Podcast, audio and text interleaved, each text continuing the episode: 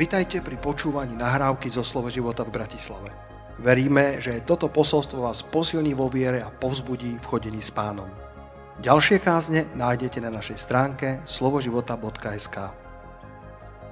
Unavený zo zármutku, môže byť unavený z behu.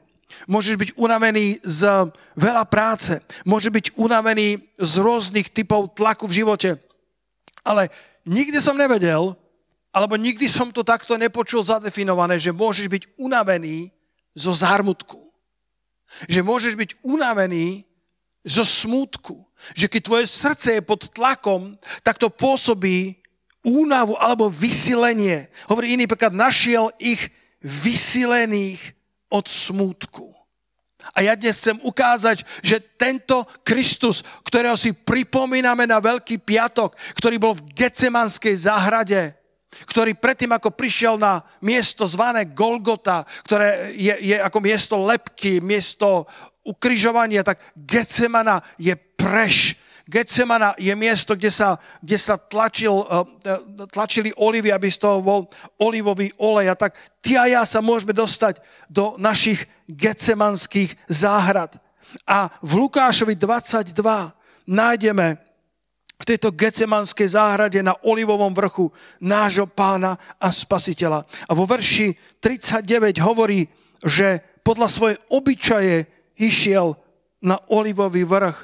Mal by si mať obyčaj chodiť k Pánovi. Mal by si mať obyčaj chodiť na miesta modlitby a na miesta odpočinku. Olivový, olivový vrch, tam bola záhrada, ak ste boli v Jeruzaleme, isto aj dodnes je možné vidieť aj tie olivy, ktoré sú, niektoré z nich môžu mať dvetisíc rokov, hovoria odborníci. Možno niektoré z tých stromov, ktoré sú tam, si pamätajú tento príbeh a mohli by rozprávať, koľko slz, koľko, uh, koľko bolesti bolo vyplakaných na modlitbách na olivovom vrchu a zároveň koľko potešenia zažil náš Pán od svojho nebeského Otca. Koľko odpočinku v, v spolupráci alebo v, tej, v tom partnerstve s učeníkmi. Išiel na olivový vrch a spolu s ním aj jeho učeníci. A keď prišiel na miesto, povedal, modlite sa, aby ste nevošli do pokušenia. A potom sa vzdialil od nich ako na dohodenie kameňom a sklonil vlastné kolená a modlil sa. Pretože vedel, že prichádza tá hodina temnoty. Verš päťdesiattri to hovorí, že toto je tá vaša hodina a moc temnosti. Náš Pán čelil svoje Getsemane na kolenách. Náš Pán čelil svojmu tlaku a únave v modlitbe. A vravel, Otče, ak chceš, odnes odo mňa tento kalich, avšak nie moja vôľa, ale tvoja nech sa stane. A potom prichádza anjel z neba, ktorý ho posilňuje. Kedykoľvek prídeš k Bohu, prídeš k posilneniu. Kedykoľvek sa rozhodneš skloniť svoje kolená vo svojich tlakoch života, vždy Boh posiela svojich anielov, svojho Svätého Ducha, aby ťa posilnili. On bol v smrteľnom zápase, ale o to viac sa modlil, o to napnutejšie sa modlil. A jeho znoj, jeho kropaje boli ako kvapky krvi stekajúce na zem. A potom stal od modlitby a prišiel k učeníkom. A tu to máš. Našiel ich spať od zármutku. Našiel ich unavených od zármutku. Myslím, že ekumenický preklad hovorí, keď stal od modlitby a prišiel k učeníkom, našiel ich spať unavených od zármutku. Zvláštny výraz, že našiel ich spať od zármutku alebo vysilených od smútku.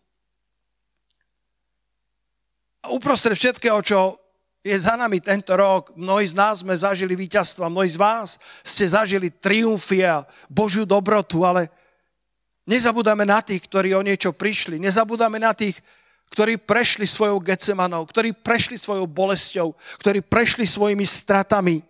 A možno to malo taký tlak na tvoju dušu, na tvoje srdce, že si bol vysilený od smútku alebo si bol unavený od svojho zármutku. Psychológovia hovoria, že našou reakciou na zármutok, na smútok môže byť popretie. Kedy povieš, toto sa mi predsa nemôže diať. Je to istá obrana pre tvoju dušu, kedy popieraš realitu, aby si zachránil psychohygienu svojho vnútra. Alebo to môže byť hnev.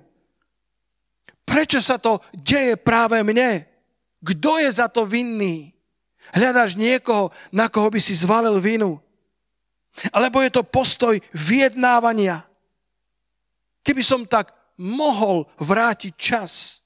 Prečo som to neurobil inak? Kto vie, čo by sa stalo, keby som nešiel tam?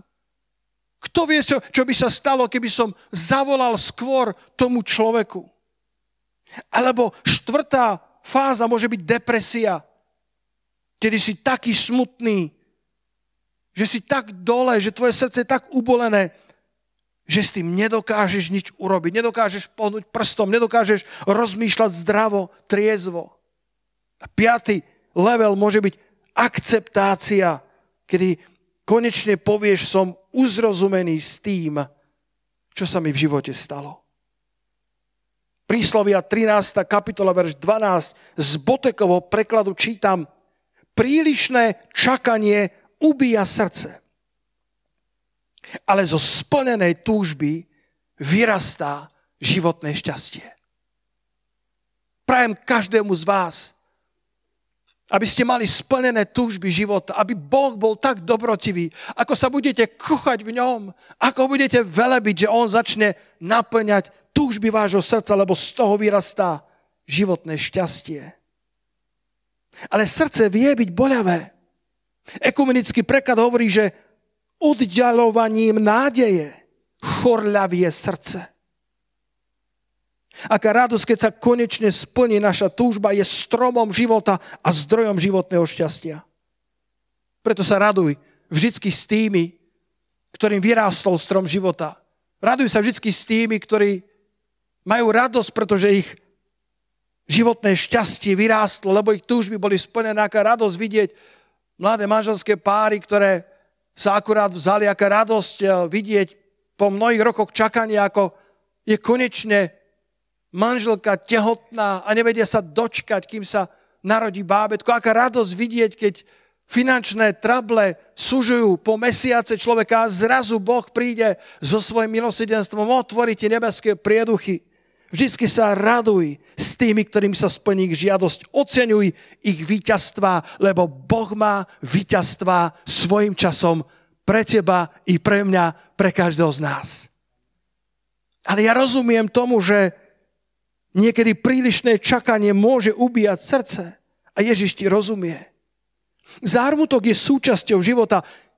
Nesmieš mu však dovoliť, aby nad tebou prevzal nadvládu. Môžeš prežívať zármutok, môžeš prežívať bolesť, v poriadku. Môžeš plakať, môžeš vyplavovať tú bolesť svojim, svojou modlitbou, svojimi slzami, rozhovorom s niekým, kto ti rozumie, ale nedovol, aby si žil v tom zármutku dlhšie, než je treba. Náš Pán vedel, že na ňo prichádza tá najväčšia skúška. Bol síce Boží syn, ale bol stopercentným človekom, podobne nám vo všetkom. Bol účastný tela a krvi tak, ako ty a ja. A jeho duša, Marek hovorí, sa tesknila, bola smutná až na smrť.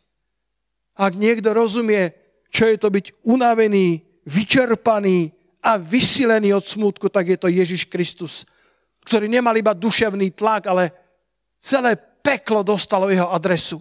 Všetci démoni v pekle sa tešili na veľkú párty, všetky hriechy sveta, všetky prekliatia a zlorečenstva, všetky čarodenictva vúdu, alebo všetky prekliatia satanistických seansí, to všetko malo byť položené na tohto jedného osamoteného muža, ktorý na kríži zvolal lama, Eli, Eli, lama sabachthani.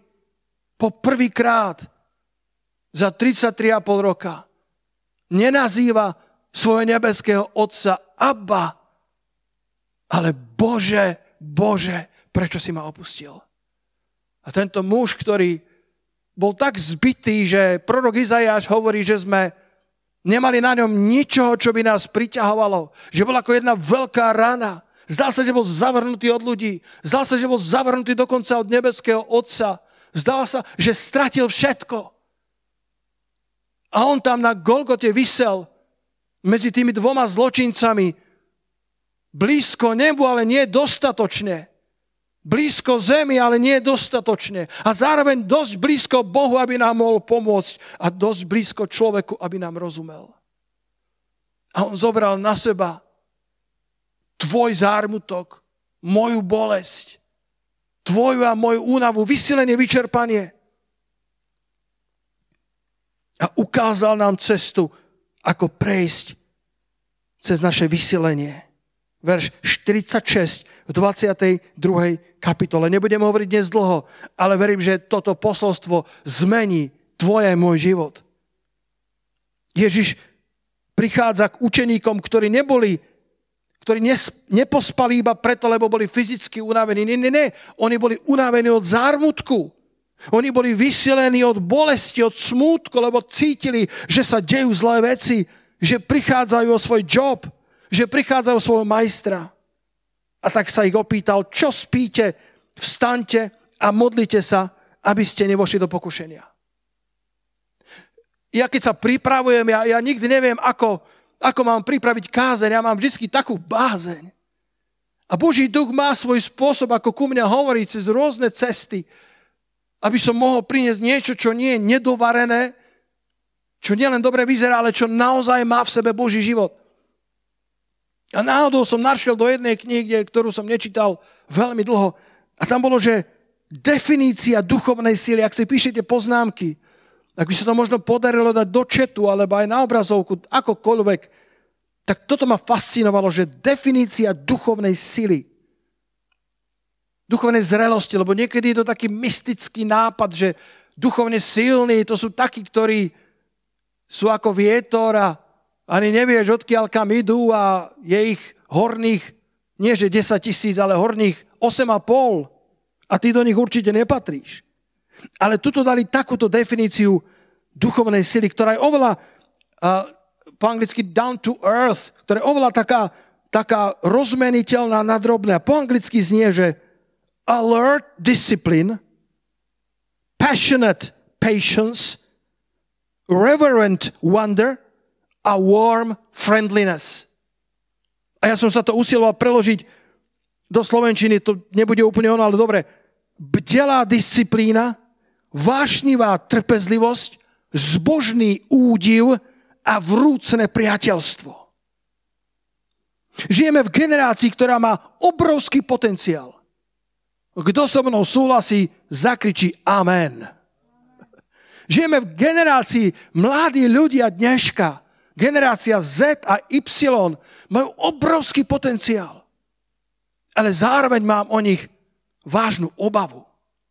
Pretože vyrastajú v generácii, ktorá diktuje, že rob to, čo ti prináša dobrý pocit. Generáciu, ktorá vyrastá v atmosfére reklamy, v atmosfére zvláštnych vankúšov, sekulárnych guru tohto sveta, ktoré učia, aby žili len preto, čo priniesie dobrý feeling. Ak, sa to, ak je to dobrý feel, tak to je dobré. Ak je to zlý feel, tak je to zlé. A ja ešte stále veľmi dobre rozumiem mladej generácii. Ešte stále viem, čo je to Xbox. Ešte stále rozumiem, čo je to Spotify. Ešte stále som užívateľ Instagramu. By ste sa divili, čo všetko tento strednoveký mladý muž ovláda z mladej generácie.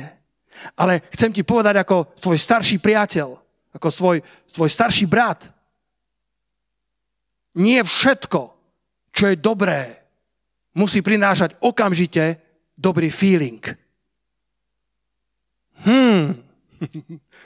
Sú veci, ktoré sú nepochybne dobré, ktoré keď urobíš žiadny dobrý feeling, nebudeš pociťovať. A sú veci, ktoré nie sú dobré a keď ich urobíš, tak ti to dá dočasný feeling. Dobrý, pozitívny. Ale ešte to neznamená, že sú to veci, ktoré sú a priori a bez pochyby dobré. Možno práve naopak, niektoré dobré veci, ktoré urobíš, môžu byť spojené s utrpením. Priatelia, túto vetu počúvajte. Múdrosť je urobiť teraz to, čo ťa urobí šťastným zajtra. Skutočná múdrosť je urobiť dnešné veci tak, aby si po ich urobení mohol byť šťastný zajtra. Sú ľudia, ktorí spravia dnes iba také veci, ktoré ich urobia šťastnými dnes. Ale skutočná múdrosť je urobiť také veci, ktoré vôbec neprinášajú feeling, ktoré vôbec neprinášajú pozitívnu reakciu pre teraz, práve naopak, môžu byť bolestivé, môžu byť diskomfortné, ale sú to veci, ktoré ťa urobia šťastným zajtra. Ak ste počuli o mene Corrie ten Boom, to žena, ktorá je Holanďanka a, a mali e, vo svojej rodine taký ten, taký ten, takú tú eseročku rodinu, kde predávali hodinky a oni boli Židia. A keď prichádzal Hitler k moci, nacistické Nemecko začalo zvierať celú Európu, tak sa dostala do... do väzenia, do koncentračných táborov aj so svojou sestrou Betsy, ako mladé dievčatá, plné života. A, že bolo Ravenbrück, ak si to dobre pamätám. A, a tie utrpenia, ktoré tam prežila, sú neuveriteľné, sú, sú ťažko čítateľné a to ešte väčšinou títo ľudia tie najhoršie veci nezdieľajú alebo ich utláčajú aj vo svojom svedomí niekde do úzadia, lebo sa o nich veľmi ťažko rozpráva. Jej sestra Betsy tragicky zahynula v koncentračnom tábore a mladá Corrie zázračne prežila. Bol tábor oslobodený a ona bola, ako celá jej rodina, kresťania, znovuzrodení, plný Ducha Svätého a, a začala kázať po celej Európe o moci odpustenia, o moci kríža, o moci Ježiša Krista. Napriek tomu všetkému, čím si v živote prešla. A bol, písal sa rok devätnásť štyridsaťsedem. A už bola celkom známa evanjelistka. Jej príbeh fascinoval desaťtisíce ľudí a tak sa dostala do veľkého kostola v Nemecku, ak si dobre pamätám, v Mníchove. Obrovský chrám Boží, kde sa natlačilo tisíce ľudí, aby počuli výpoveď tohto človeka, ktorý mal plné právo byť unavený od zármutku. Ktorý mal plné právo byť vysilený od bolesti. Nielenže strátila svoju sestru, ale prežila si muky, o ktorých ani len netušíme. Keby nám to niekto rozprával, tak, tak dokážeme s úctou povedať, že súcitím s tebou, ale nemáme šajnu ani len na, na jeden milimeter, čo tí ľudia prešli. Koľko bolesti a šrámov nielen na tele, ale na duši. A ona po celej Európe vyhlasovala túto odpúšťajúcu moc Ježiša Krista. A v tomto veľkom kostole kázala ohnivú kázeň o tejto odpúšťajúcej moci Ježiša Krista. A po bohoslužbe sa vytvoril rad ľudí, ktorí chceli potriasť pravicou a požehnať ju a poďakovať za posolstvo. A ako sa ten rad stenčoval, tak si všimla, ako v tom rade sto jeden muž a bol jej veľmi povedomý. A keď prichádzal rád na neho, tak strpla, pretože v ňom rozpoznala jej bachara. Rozpoznala v ňom nacistického, krvilačného bachara z koncentračného tábora. Vysoký muž v sivom kabáte, tak ho popisuje. A v tej sekunde sa začal prehrávať celý film bolesti a utrpenia. A on, keďže bol bacharom tisícov, tak samozrejme si na ňu nepamätal. A prišiel k nej a povedal: Pani, fantastické posolstvo, ďaka Bohu, že Ježiš odpúšťa hriechy človeku. A povedal: viete, ja som bol jedným so strážcov v koncentračnom tábore. A ona nedala nič znať na sebe. On ju nespoznal. A ja som bol dokonca v tábore, o ktorom ste rozprávala, ale po vojne som uľutoval svoje hriechy. A cítim a viem, že Boh mi odpustil. Ale veľmi dobre by mi spravilo, keby ste mi odpustila aj vy. Ak by ste to mohli Freulein povedať. Ešte použil to nemecké slovo. A ju, ju, ju striaslo. A tento muž vystrel svoju pravicu. Mohli by ste mi odpustiť za tých všetkých? A ona povedala, že nič tak ťažké v živote nezažila.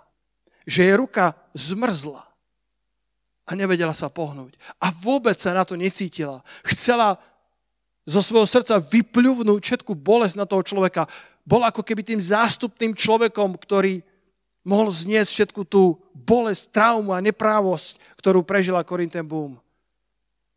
Ale mechanicky, bez pocitov, len preto, že to Kristus hovorí, tak počula samú seba, ako hovorí, ja vám odpúšťam, pane. A natiahla svoju ruku k nemu a povedala, je úžasné, ako Ježiš odpustí, odpúšťa hriechy každého človeka. A on bol, on bol šťastný. On, bol, on odchádzal z toho miesta ako človek, ktorému bolo odpustené. A Corrie ten Boom hovorí, že tá radosť, to, tá Božia prítomnosť, ktorú zažila, keď urobila toto rozhodnutie, bola neopísateľná. Že nič také predtým ani potom nezažila. Urobila niečo ťažké pre tú chvíľu, čo však spôsobilo jej zajtrajšie šťastie. Niektorí sú v čase zármutku bližšie k Bohu. Iní to naopak od Boha vzdiali. Všimni si, čo to spravilo s Petrom. V Lukášovi dvadsaťdva. Petr bol unavený zo zármutku a spolu s bratmi pospal. A potom tí bratia sa rozutekali, tí učeníci, keď prišli tí vojaci, tak sa rozutekali, ale Peter, ktorý sa klnul, ktorý sa zaprisával, že pána nikdy neopustí, zostal s ním. Ale vo verši päťdesiatom štvrtom čítame, keď ho zajali, odviedli a voviedli ho do domu najvyššieho kňaza, Peter išiel za ním zďaleka. Verš dvadsaťštyri. Peter išiel za ním zďaleka. Nasledovať Ježiša zďaleka je nebezpečné pre tvoju dušu. Neviem, aký zármutok zahalil tvoje srdce. Možno povieš, pastor, ty netušíš, čím som prešiel, a máš pravdu. Nikto z nás si ani len nedokáže predstaviť, čím prešla Corrie ten Boom. Ale dokázala zareagovať správne. Zachovala si čisté srdce. Urobila ťažké rozhodnutie, ktoré urobilo jej zajtrajšok šťastným. Nebolo to vôbec ľahké, lebo v živote budeš potrebovať disciplínu a vášnivú trpezlivosť. Na to, aby si mohol žiť tento šťastný život, aby si mohol byť uzdravený zo svojho zármutku, aby si mohol zvládnuť svoje getsemany, budeš potrebovať disciplínu a trpezlivosť. Tak ako ak chceš svalovú hmotu nabrať, tak hovoria biológovia, lekári, že vlastne svaly rastú, keď sa trhajú. Je to pravda? Že vlastne tým, ako posilňuješ alebo namáhaš svoje svalstvo, tak oni sa trhajú, bolí to. Keď to začína bolieť, tak svalová hmota začína rásť. Bratia, je tak. Keď to začína bolieť, keď by si to najradšej zložil, tak ešte chvíľku vydrž s tou činkou, pretože tam začína rásť svalová hmota. Svaly rastú až vtedy, keď to začína bolieť. Viete čo? Hlavný cieľ môjho života. Chcete vedieť, aký je hlavný cieľ tohto človeka? Môj hlavný cieľ v živote nie je zbohatnúť. Môj hlavný cieľ v živote nie je mať veľa kamarátov. Môj hlavný cieľ v živote nie je byť úspešný. To všetko môžu byť dobré vedľajšie produkty môjho života, ale priatelia, počúvajte. Hlavný cieľ môjho života je byť viacej a viacej podobný Ježišovi. A ak by v tejto, v tomto zámere Pán Boh ešte požehná ďalšie atribúty, ktoré sa pripisujú šťastnému prospechu, ako sme to kázali pred dvoma týždňami o tom mladom Uziášovi, šestnásťročnému, ktorého zrazu posadili na tróna, keď vyhľadával Hospodina celým srdcom a držal sa rád zbožného radcu Zachariáša, Boh mu dával šťastný prospech. Ja ti žehnám šťastný prospech, aby si mal dosť financií a aby si sa mohol rozvíjať na všetky strany, ale ten hlavný zámer v tom všetkom, čím prechádzame, cirkev, počúvajte dobre, ten hlavný zámer by malo byť túžba podobať sa Kristovi vo všetkom. To je naša hlavná motivácia. Nie, nielen ho nasledovať zďaleka, nielen sa vychvaľovať tým, že ja idem za Kristom, keď moji učeníci, keď moji spolubratia nejdu. Moja úloha nie je hľadať, ako blízko idem ku Kristovi vzhľadom na iných. Moja túžba je byť tak blízko Kristovi, ako je to len možné, lebo v tom spočíva skutočné šťastie človeka. Keď žiješ blízko Krista, môžeš byť dočasne chudobný, môžeš byť dočasne bez priateľov, môžeš byť dočasne nepopulárny. Ale ak si blízko Krista, je to len otázka času, kým ťa naplní šťastným prospechom. Ale ak máš všetko to ostatné, ale si ďaleko od Krista, tak si na nebezpečnom mieste. Bol jeden huslový virtuóz. Tento mám rád. Jeden huslový virtuóz, ktorý kamkoľvek prišiel, tak naplňal všetky sály tisícami ľudí. Stálo sa v rade na lístky, alebo si to musel objednávať mesiace dopredu, lebo jeho hra bola famózna. A kedykoľvek zahral svoj koncert, tak uh, nikdy neodišiel bez standing ovation. Keď ľudia vstávali a, a dávali mu round of applause, dávali mu potlesk za potleskom a klaňačku za klaňačkou. A novinári chodili na tie koncerty a vždycky videli, že ten huslový virtuós, to ako si ťažko príjma a že stále blúdi očami po celom auditóriu. A raz sa na to opýtali, povedali, majstre, majstre, vaša, váš výkon, va, vaše, vaše vystúpenie bolo znova geniálne, grandiózne, ale my vidíme, že vy nie ste spokojní, ako keby ste stále boli hľadajúci. A ten virtuós im to prezradil a povedal, áno, keď mi všetci tlieskajú, je to v poriadku, ale ja blúdim očami po celom auditóriu, aby som našiel svojho učiteľa hudby, svojho majstra. A keď pozriem do jeho očí a keď sa v jeho očiach zračí spokojnosť, vtedy som spokojný aj ja. Až vtedy dokážem prijať ocenenie, pretože som bol ocenený môjim majstrom. Lebo ak si on myslí, že to bolo dobré, tak až potom viem, že to bolo dobré. Kde sú tvoje oči upreté? Na ktorý potlesk? Ja sa usilujem a zlyhávam v tom, ako my všetci. Ale aspoň sa usilujem, aby som mal oči neustále upreté na toho jedného, na ktorého názore záleží najviac. Ak on mi pokynie a povie, že dobre si urobil, verný a dobrý sluha, tak vtedy mám všetko, čo som potreboval. A môžem prechádzať svojou Getsemanou. Tá skutočná duchovná zrelosť, tá duchovná sila, podľa definície, ktorú som prečítal, je bdelá disciplína a vášnivá trpezlivosť. Nemôžeš vybudovať svalovú hmotu bez, trp- bez trpezlivosti a disciplíny. Nemôžeš sa stať virtuózom v hre na husle bez bdelosti a disciplíny. Učeníkom sa nechcel modliť. To bolo to posledné, čo ich napadalo a predsa Ježiš hovorí, čo spíte, vstaňte a modlite sa, aby ste nevošli do pokušenia. Inými slovami, len tam získate silu, len tam získate zdroje na to, aby ste obstáli vo svojom, vo svojom vysilení, vo svojej únave a keď prichádza hodina temnoty, aby ste nepodľahli tlakom. Disciplína a trpezlivosť. Čokoľvek sa postavilo medzi teba a Ježiša, nie je hodné toho, aby vás oddelilo. Nemôžeš si dovoliť ten luxus nasledovať Ježiša zďaleka. Ak chceš byť duchovne zdravým človekom, budeš potrebovať disciplínu, budeš potrebovať vášnivú trpezlivosť, keď to zvoráš, keď robíš chybu, znova sa postaviť, keď urobíš niečo, čo nebolo správne, nesprávny tón, znova sa pozrieť do jeho očí, znova sa pozrieť do nôd, znova nahliadnúť, ako to ten kompozítor vymyslel a znova napraviť svoj život. Budeš potrebovať disciplínu, vášnivú trpezlivosť a to tretie je je zbožný údiv. Povedzte všetci, wow. Zbožné wow. Keď nám zármutok zahalí srdce, zvykneme strácať tento zbožný údiv. Strácame to jednoduché, detinské wow.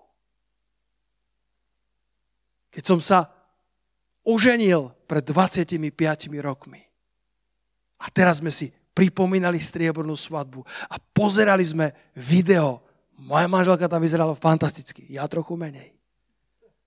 Ale to bolo, že wow. Našiel som šťastie v živote. Nestrať svoj wow.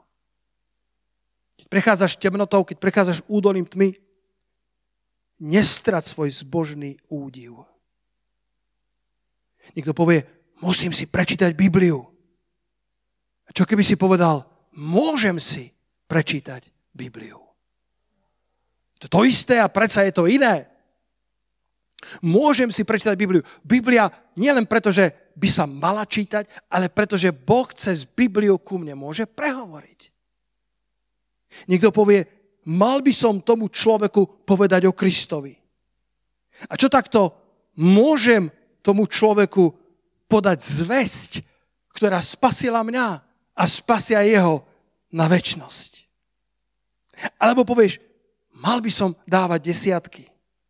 A čo keby si povedal, môžem Bohu prinášať dary, aby bola potrava v jeho dome. A ešte k tomu mi slúbil, že mi potvára nebeské prieduchy. Hovoríš to isté a predsa hovoríš niečo veľmi rozdielne. Nestrať svoj údiv, nestrať svoju vášeň v nasledovaní baránka Božieho bez ohľadu na to, kam ťa v živote povedie. Viete, tento svet potrebujú ľudí, ktorí budú odzrkadľovať Krista. Ľudí, ktorí sa nehambia za evanjelium. Môžeš prechádzať zármutkom alebo ťažkou životnou situáciou, ale stále si nositeľom svetla. Pozrime sa na Petra, poďme mu pomôcť, pretože Peter pospal, potom vo verši päťdesiatštyri ide za Kristom len zďaleka. A tento luxus nikto z nás nemôžeme dovoliť, lebo to je nebezpečné miesto, kde si slabý, lebo ideš za Kristom iba zďaleka. Ale vo verši päťdesiatpäť, a keď rozložili oheň prostred dvora a posadali si dookola, Peter si sadol medzi nich a akási dievčina, nikdy som to nevidel v tomto verši, pozri, a akási dievčina, keď ho videla sedieť pri svetle, uprela na neho zrak a povedala, aj tento bol s ním. Ja som to vždy čítal ako negatívnu zvesť, lebo vieme, že potom zaprel Pána. Ale uvidel som to pred pár dňami úplne v novom svetle, že, že ona rozpoznala, že aj tento bol s ním. Ona rozpoznala, že aj toto je Galilejčan. Aj toto je jeden z učeníkov Ježiša Nazareckého. Nedá sa to poprieť.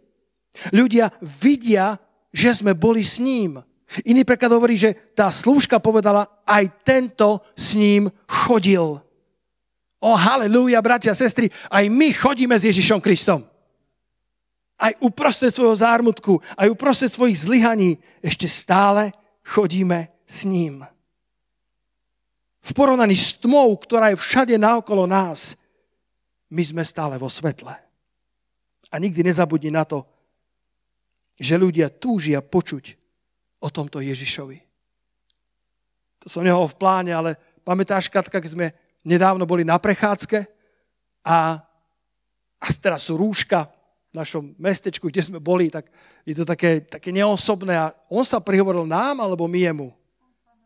Ten pán, starší pán sa nám prihovoril zrazu z ničoho nič, z rúška do rúška, neviem, niečo pekne nám povedala a my sme boli v družnom rozhovoru. v družnom rozhovore s Katkou, nepripravený na nič takého, nás slušne pozdravil a ja som ho slušne odzdravil, ale tam som sa nezastavil a z mojich úst začali vychádzať slová tohto života, slová večného života o, o láske Kristovej a, a ten muž bol ako keby zamrznutý v tom momente, Božou láskou zastavený a tak som cítil prúd lásky Kristovej, ako tiekol cez túto nedokonalú nádobu k jednému núdznému človeku, lebo ľudia dnes túžia vedieť, kto je Kristus. Ľudia dnes túžia vedieť, aj ty si jeden z učeníkov, aj ty si bol s tým galilejským, aj ty si bol s tým nazarejským. Ja viem, že to niekedy bude bolieť, keď priznáš, že si jeden z tých.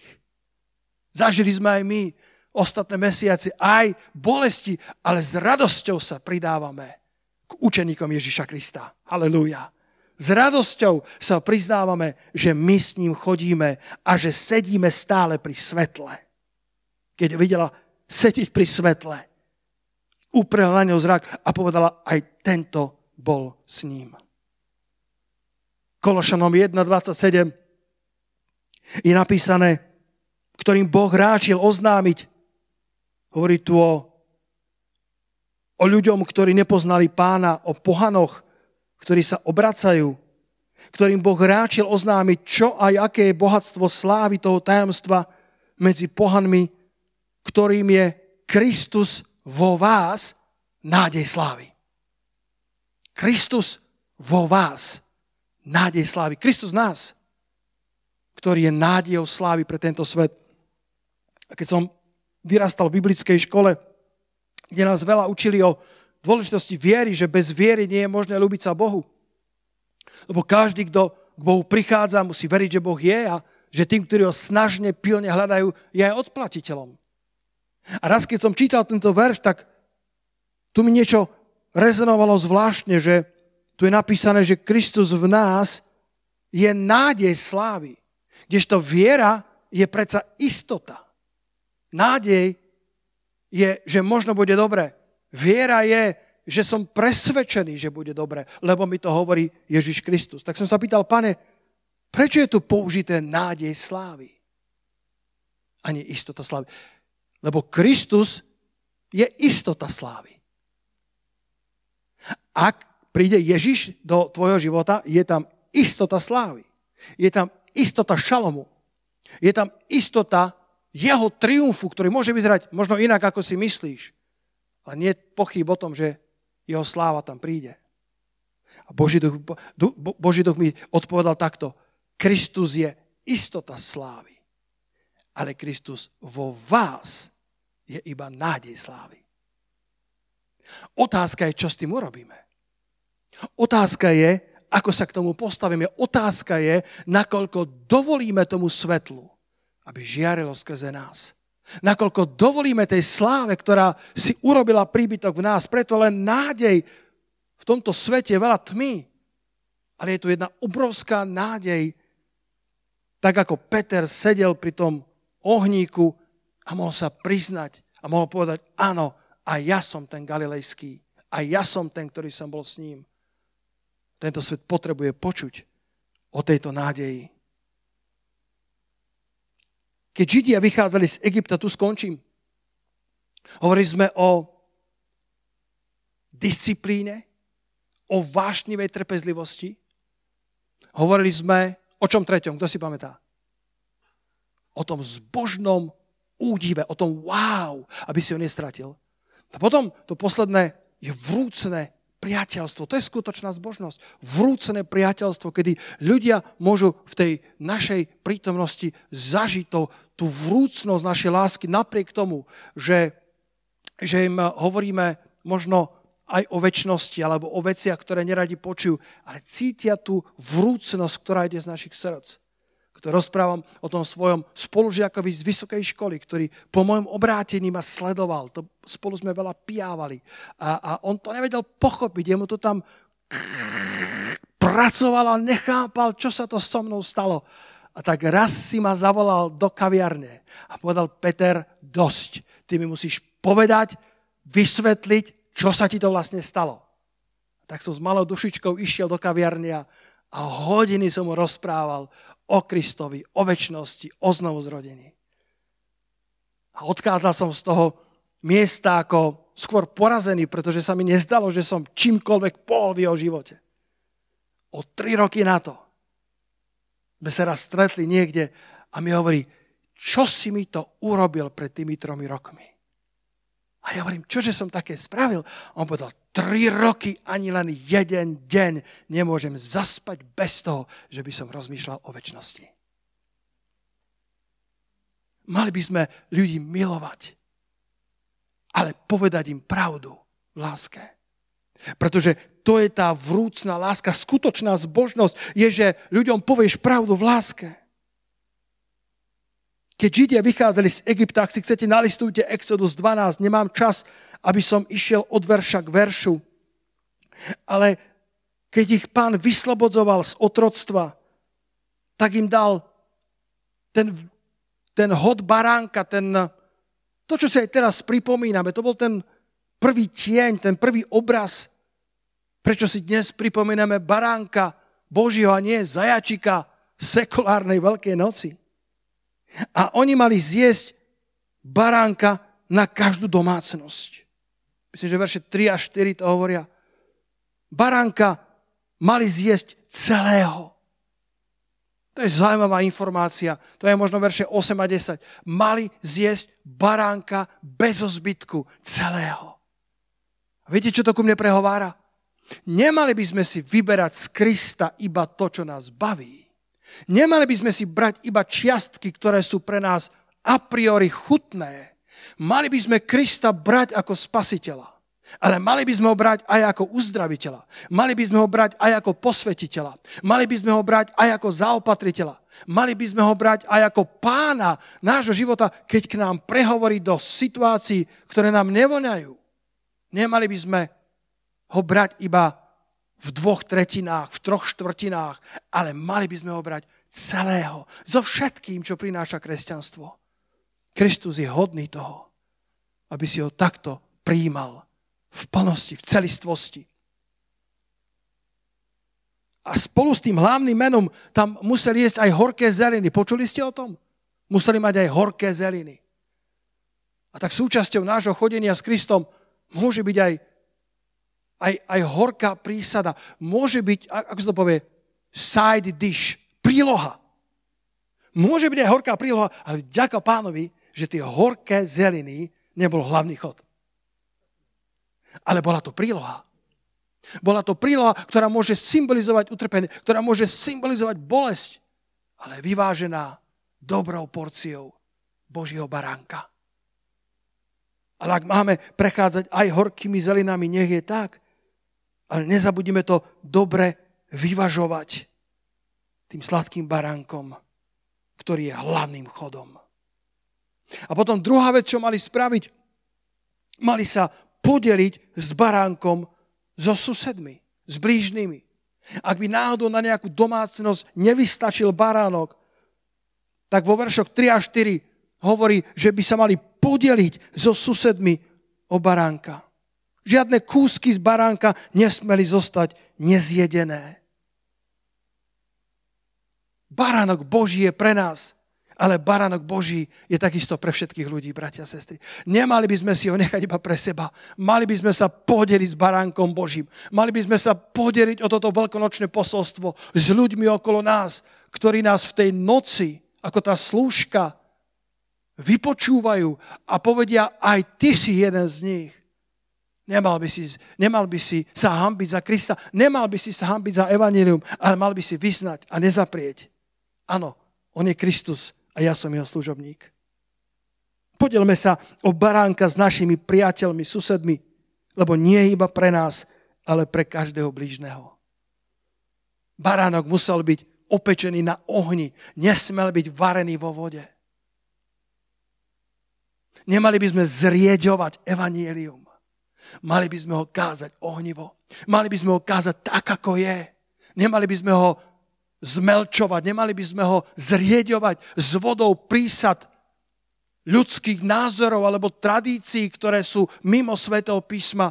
Mali by sme kázať ohnivé evanjelium, kázať baránka Božieho v celistvosti s ochotou podeliť sa o tú dobrú zvesť s našimi priateľmi, s našimi susedmi a s tými, ktorí ho ešte nemajú, aby neprežívali Veľkú noc bez baránka Božieho v strede svojej domácnosti. Peter ešte nepoznal všetky odpovede, ešte nevedel a nerozumel, prečo musel byť Ježiš zajatý a prečo musel zomierať potupnou smrťou zločinca. My dnes vieme viac. Ako to mnohí teraz posielali cez rôzne sociálne siete. Počúvaj, ak Ježišovi nedovolíš, aby ti na zelený štvrtok umyl nohy, na Veľký piatok nepochopíš, čo je zmyslom Ježišovej smrti. Na veľkonočné ráno budeš stáť pred prázdnym hrobom bez toho, aby si hľadal víťaza. Moja túžba dnes je, aby som ti na tento Veľký piatok po, pomohol porozumieť, čo sa v skutočnosti stalo na tom Golgotskom kríži, v tom utrpení. Aby si pochopil, čo bolo zmyslom Ježišovej smrti, aby si to nedelné ráno, keď budeš stáť pred tým prázdnym hrobom, rozumel, že to preto je prázdny, lebo Ježiš je viac ako víťaz, triumfálny spasiteľ, ktorého ani smrť nedokázala udržať vo svojich rukách. Ježiš dal svoj život za nás ako výkupné, ako výmenné. Pre Židov bol Božím baránkom, pre nás pohanov výmenným alebo výkupným.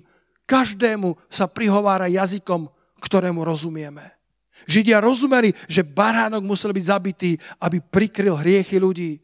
My pohania rozumieme, že ak sme otrokmi hriechu, ak nás vlastní Satan, nepriateľ pre naše previnenie, niekto musel zaplatiť výkupné, niekto musel zaplatiť to výmenné. A to neboli zlato a striebro, drahé kamene, nestačilo.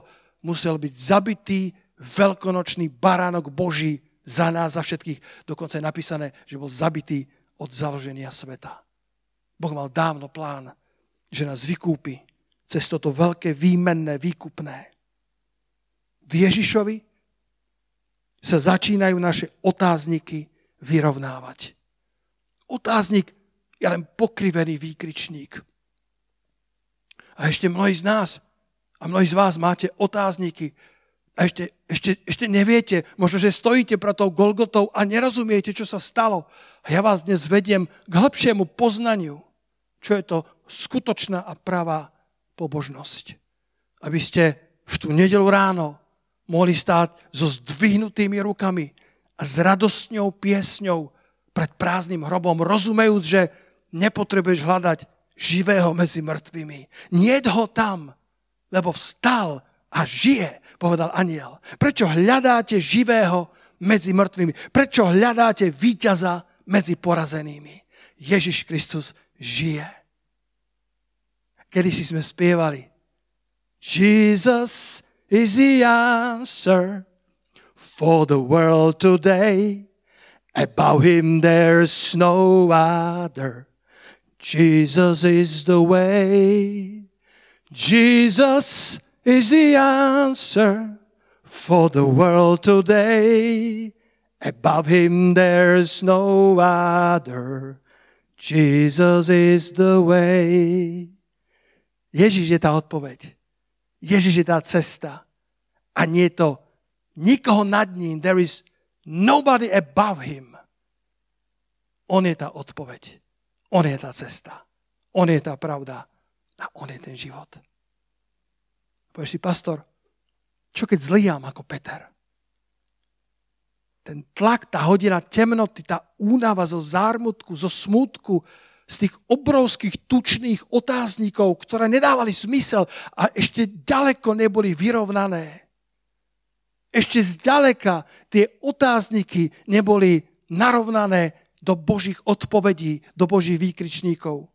Peter zlyhal. Peter zaprel Pána trikrát. A ako rád mám verš šesťdesiatjeden a šesťdesiatdva na záver. Pozrite so mnou. Lukáš dvadsaťdva, verše šesťdesiatšesť, pardon, šesťdesiatjeden a šesťdesiatdva.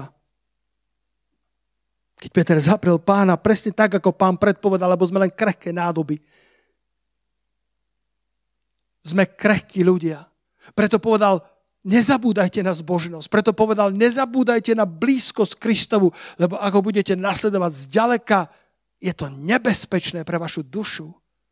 Pretože tvoj duch je hotový, ale tvoje telo je krehké. Preto sa modlite, bdejte.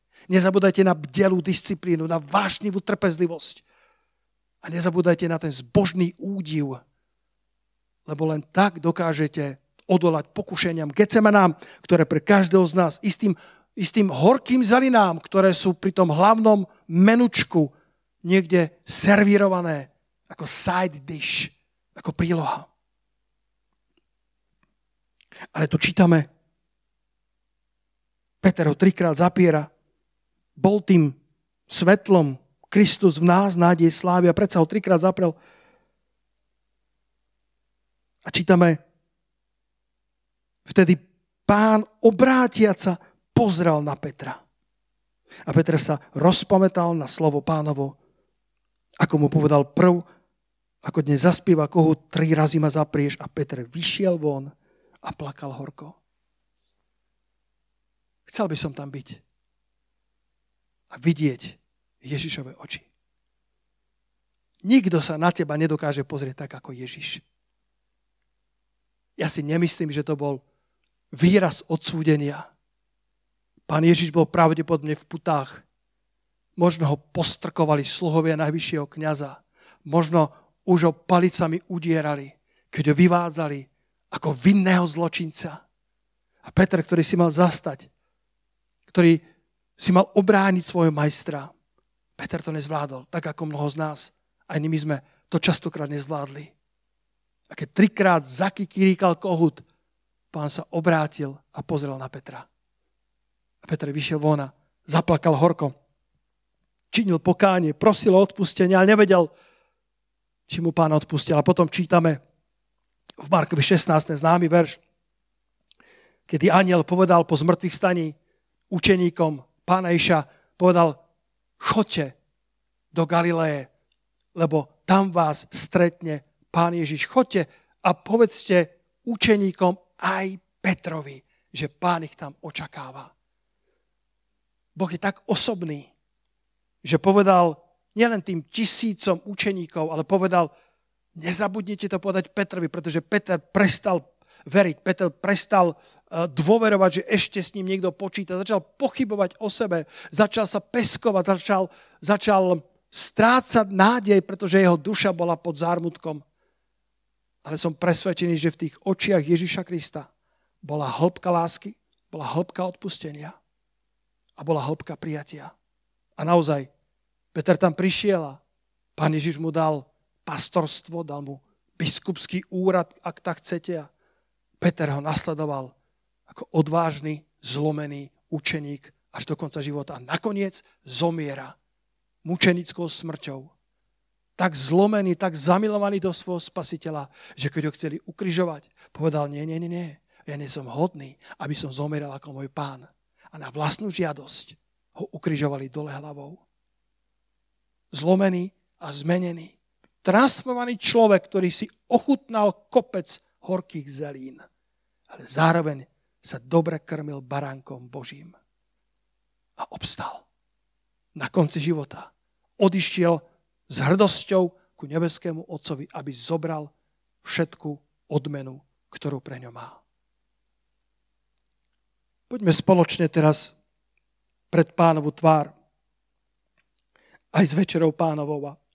Možno, že si ako Peter a v hodine temnoty, v tlaku, ktorý sa okolo všetkých nás odhráva, v tej noci, pod baldachínom, ktorej všetci tu a tam sa ocitneme, tak akási slúžka sa pýta, aj ty si jeden z nich a možno si zaprel Pána. Možno si ho nezaprel slovami, ale skutkami.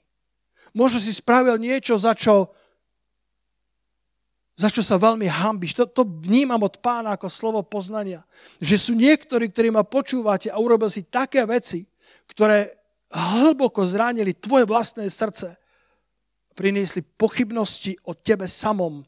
Či vôbec si učeníkom Krista, či vôbec si hodný, aby si bol nazývaný synom Najvyššieho, aby si bol nazývaný dcérou alebo, alebo synom kráľa kráľov.